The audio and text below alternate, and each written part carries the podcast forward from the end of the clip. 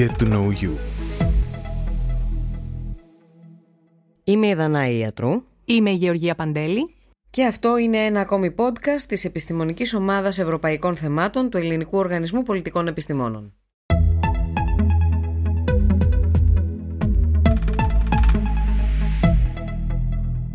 Η σημερινή εκπομπή είναι αφιερωμένη στο πρόσφατο άνοιγμα του τουρισμού μετά από πολλούς μήνες lockdown, απαγορεύσεων και λοιπόν δυσκολιών.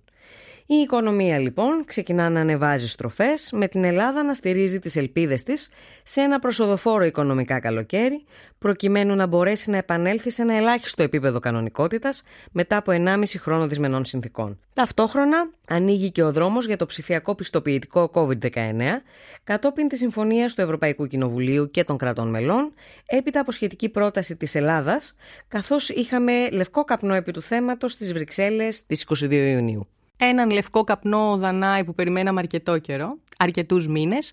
Ωστόσο, πριν προχωρήσουμε να δούμε τα επιμέρους ζητήματα που αφορούν το πιστοποιητικό, να δούμε λίγο τι συμβαίνει στα του οίκου μας, όπου η χώρα μας κινείται σε τουριστικούς ρυθμούς ήδη από την Παρασκευή 14 Μαΐου, όπου άνοιξε επίσημα ο τουρισμός.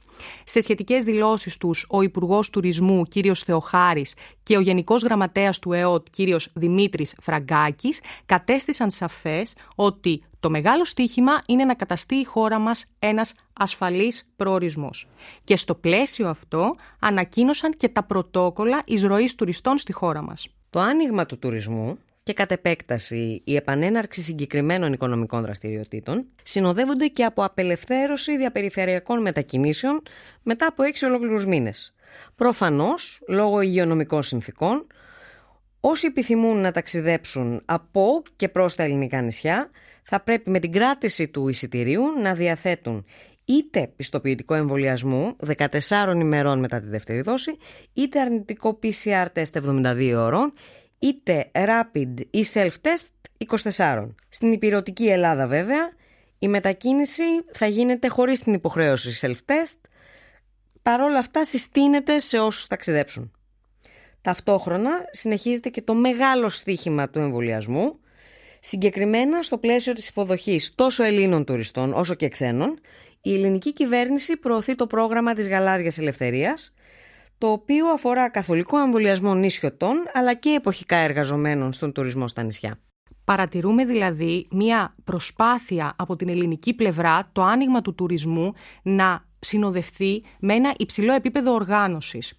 Ωστόσο, για να ευωδώσει όλη αυτή η προσπάθεια της χώρας μας, αλλά και άλλων χωρών, ευρωπαϊκών χωρών, που θέλουν να δουν μια καλύτερη τουριστική περίοδο από αυτή του 2020, βασική προϋπόθεση είναι η διευκόλυνση της μετακίνησης τουλάχιστον εντός Ευρώπης. Τουλάχιστον δηλαδή εντός της ζώνης Σέγγεν.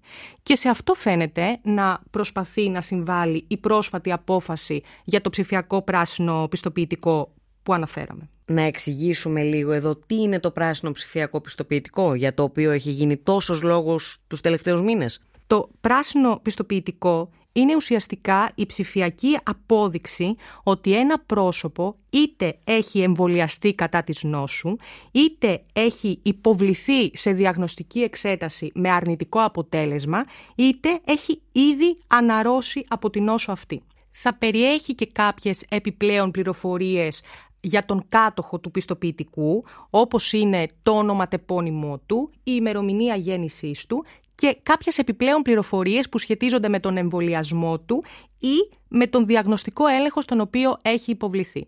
Και επιπλέον θα έχει και έναν μοναδικό αναγνωριστικό κωδικό. Αυτό που γνωρίζουμε πολύ απλά ως QR code. Ακριβώς. Το ενδιαφέρον της Ελλάδας για την άμεση ενεργοποίηση του πράσινου πιστοποιητικού φανερώνεται και από το γεγονός ότι η χώρα μας έχει ήδη πραγματοποιήσει τεστ προσωμείωσης της πλατφόρμας. Θα είναι από τις πρώτες χώρες που θα το θέσει σε ισχύ ήδη από 1η Ιουνίου. Για να καταλάβουμε πόσο πολύ σημαντικό είναι για μας το άνοιγμα του τουρισμού. Ακριβώς. Τα υπόλοιπα κράτη-μέλη, από την άλλη, είναι υποχρεωμένα να αναγνωρίζουν το πράσινο πιστοποιητικό αρχής γενομένης από 1η Ιουλίου. Να σημειώσουμε και κάτι άλλο σε αυτό το σημείο. Το πράσινο πιστοποιητικό καθυστέρησε τόσο καιρό προφανώς γιατί έλαβε αρκετά δυσμενείς κριτικές ήδη από τον Ιανουάριο του 2021 όπου προτάθηκε από τον Έλληνα Πρωθυπουργό. Πολλοί Ευρωπαίοι αξιωματούχοι και πολλοί Ευρωπαίοι πολίτες δεν το είδαν με καλό μάτι.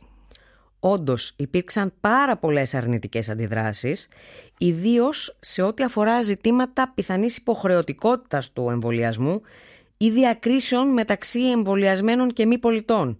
Ακόμη, πάρα πολλοί έθεσαν ζητήματα προστασίας προσωπικών δεδομένων. Πρέπει να τονίσουμε ότι το πιστοποιητικό έρχεται απλώς για να διευκολύνει την μετακίνηση. Δεν τίθεται κανένα ζήτημα διακρίσεων για την ελεύθερη μετακίνηση μη εμβολιασμένων πολιτών. Και να προσθέσουμε ότι το πιστοποιητικό δεν είναι ένα ταξιδιωτικό έγγραφο. Δηλαδή δεν αποτελεί προϋπόθεση η κατοχή του για να ταξιδέψει κάποιος. Επιπλέον, τα πιστοποιητικά θα περιέχουν μόνο ένα περιορισμένο σύνολο απαραίτητων πληροφοριών. Και για τον λόγο αυτό, η πρόεδρος της Ευρωπαϊκής Επιτροπής, Ούρσουλα Φόντερ Λάιεν, τονίζει ότι το πιστοποιητικό θα σέβεται απόλυτα τα δεδομένα προσωπικού χαρακτήρα.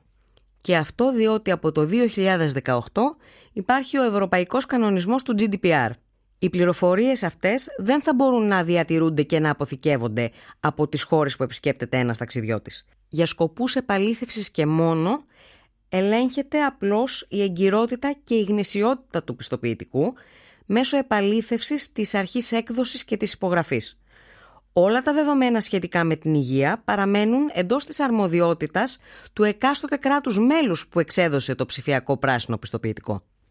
Εκτός βέβαια από το ψηφιακό πράσινο πιστοποιητικό, θα συνεχίσουν να εφαρμόζονται και τα υπόλοιπα μέτρα που γνωρίζουμε ήδη από το καλοκαίρι του 2020, όπως τα PLF, δηλαδή η φόρμα εντοπισμού επιβατών, η υγειονομική κατηγοριοποίηση των χωρών, η οποία βασίζεται στα επιδημιολογικά δεδομένα του Ευρωπαϊκού Κέντρου Πρόληψης και Ελέγχου Νόσων, η δειγματοληπτική έλεγχη και τα ξενοδοχεία καραντίνας. Συνεχίζονται επίσης τα μέτρα κοινωνικής αποστασιοποίησης και η χρήση μάσκας, καθώς δεν υπάρχει ακόμα κάποια πρόβλεψη για μη χρήση της από εμβολιασμένους πολίτες και τουρίστες. Τι θα γίνει όμως με τα μέτρα, φτάνουν; Θα υπάρξουν επιπλέον μέτρα περιορισμού των μετακινήσεων ή ακόμη και υποχρεωτικής καραντίνας; Ο αρμόδιος επίτροπος Didier Renders διαμήνυσε την ανάγκη να μην τίθενται νέοι περιορισμοί στις μετακινήσεις πολιτών. Αυτό όμως αποτελεί απλώς μία ευρωπαϊκή σύσταση. Βρίσκεται πάλι στη διακριτική ευχέρεια των κρατών μελών να αποφασίσουν για λήψη αναλογικών μέτρων αν υπάρχει κίνδυνος για τη δημόσια υγεία. Δεν ξέρω αν συμφωνείς, αλλά νομίζω ότι από όλα αυτά που λέμε αυτή τη στιγμή προκύπτει ότι ο τουρισμός είναι ένα μεγάλο στίχημα, είναι μια δύσκολη εξίσωση για τα κράτη-μέλη. Πάρα πολύ δύσκολη.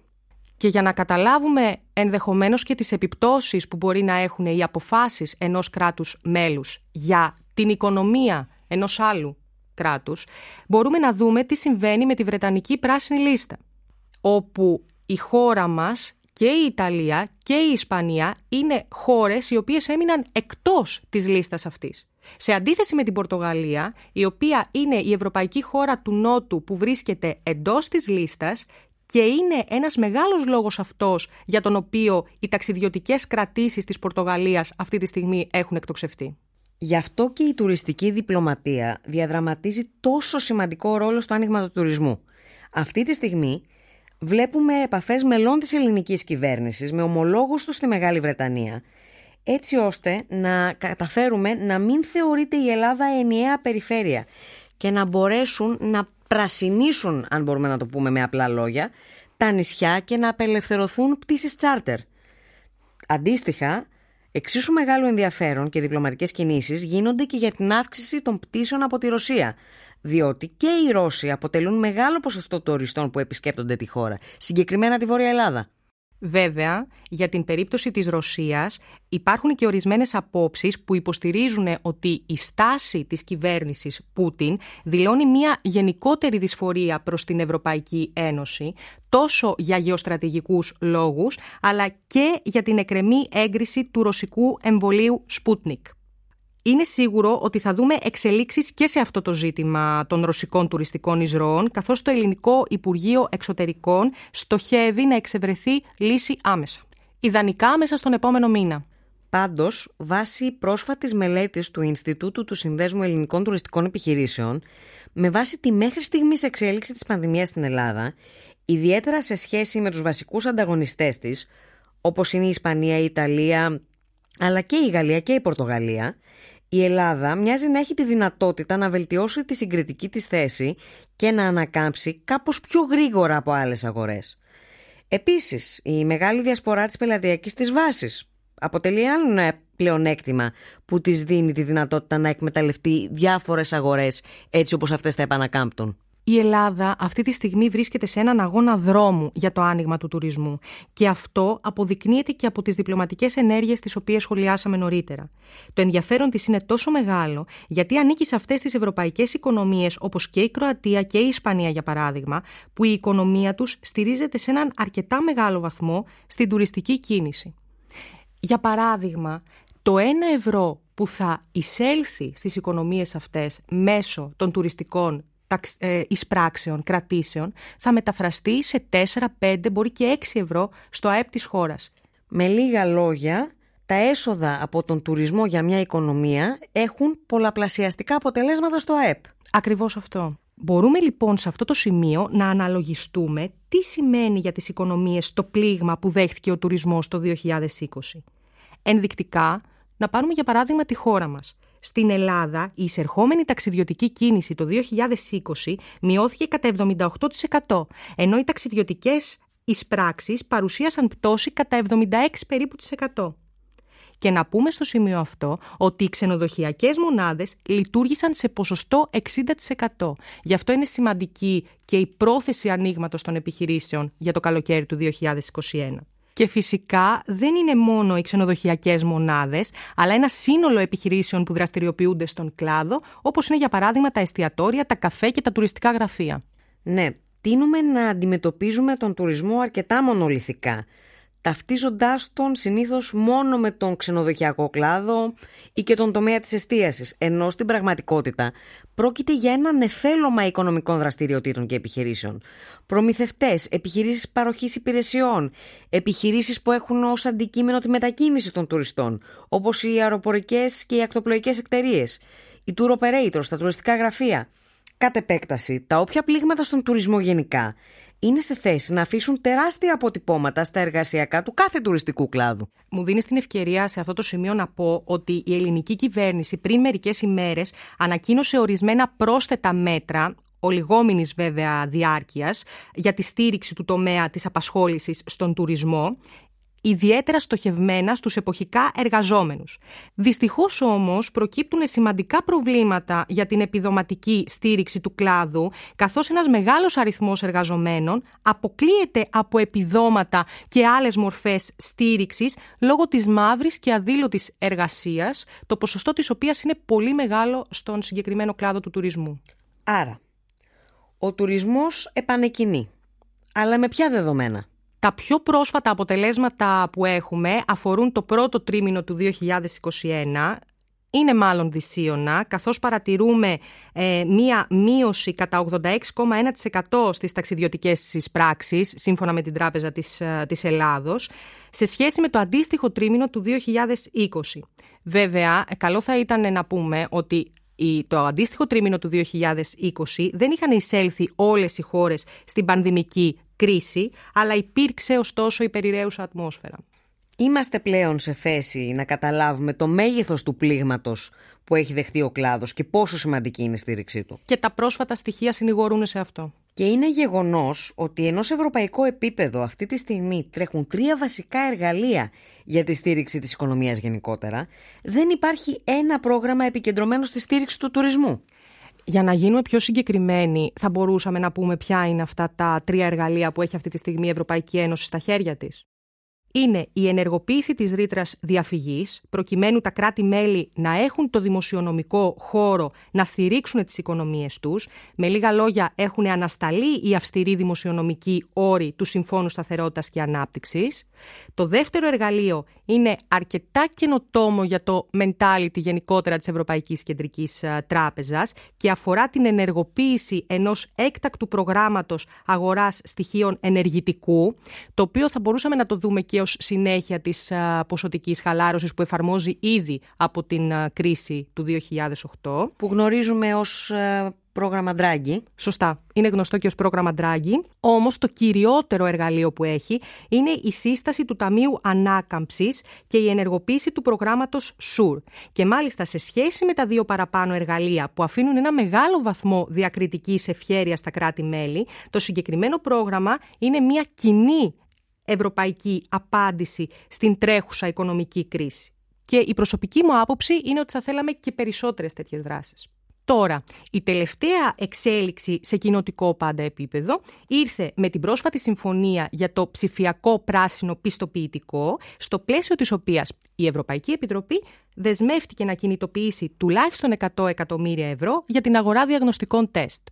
Και είναι λογικό σε αυτό το σημείο να γεννάτε και το εύλογο ερώτημα. Αν αρκούν όλα αυτά τα οικονομικά μέτρα για την κάλυψη των απολειών του τουριστικού κλάδου και αν στην τελική, σε επίπεδο κρατών μελών, έχει σε όλες τις χώρες της Ευρωπαϊκής Ένωσης ο τουρισμός την ίδια βαρύτητα; Με λίγα λόγια, βάσει αυτού που λες, θα μπορούσαμε να ισχυριστούμε ότι αυτή ακριβώς είναι και η απάντηση στο ερώτημα γιατί η Ευρωπαϊκή Ένωση δεν έχει προχωρήσει σε πιο επικεντρωμένη κοινή δράση για τον τουρισμό; Δηλαδή ότι δεν έχουν όλες οι ευρωπαϊκές χώρες τα ίδια συμφέροντα; Δεν τους ενδιαφέρει τόσο πολύ στον ίδιο βαθμό ο τουρισμός; Πιθανότατα. Είναι ξεκάθαρο ότι δεν έχουν όλες οι χώρες τα ίδια συμφέροντα. Η οικονομία της Γερμανίας δεν είναι δομημένη όπως η ελληνική. Το παραγωγικό της μοντέλο στηρίζεται πολύ περισσότερο στη βιομηχανία και πολύ λιγότερο στον τουρισμό. Είναι απόλυτα λογικό να μην θέτει τον τουρισμό ψηλά στην ατζέντα της. Το αντίθετο συμβαίνει για την Ελλάδα. Κατ' επέκταση μπορούμε να πούμε ότι στην Ευρωπαϊκή Ένωση γενικότερα όπως έχουμε δει τα τελευταία χρόνια όποτε υπάρχει σύμπλευση συμφερόντων υπάρχει αντίστοιχα και ταχύτατη δράση και συνεργασία. Όταν αποκλίνουν τα συμφέροντα, δεν θα κινηθούμε τόσο γρήγορα. Μένει λοιπόν να δούμε εάν ο τουρισμός είναι ένα ευρωπαϊκό κοινοτικό στίχημα ή μια εθνική υπόθεση. Αυτό καταλαβαίνω από. Ακριβώς. Και τώρα για να κλείσουμε, ποια είναι η άποψή σου για το πώς θα κινηθεί το καλοκαίρι του 2021. Είναι ανεδαφικό να περιμένουμε μέσα σε διάστημα τριών μηνών, όσο λειτουργεί και η τουριστική περίοδος, να επανέλθουμε στα προπανδημίας επίπεδα. Ο πύχης μας αυτή τη στιγμή είναι αρκετά χαμηλά, είναι να τα πάμε καλύτερα από το καλοκαίρι του 2020.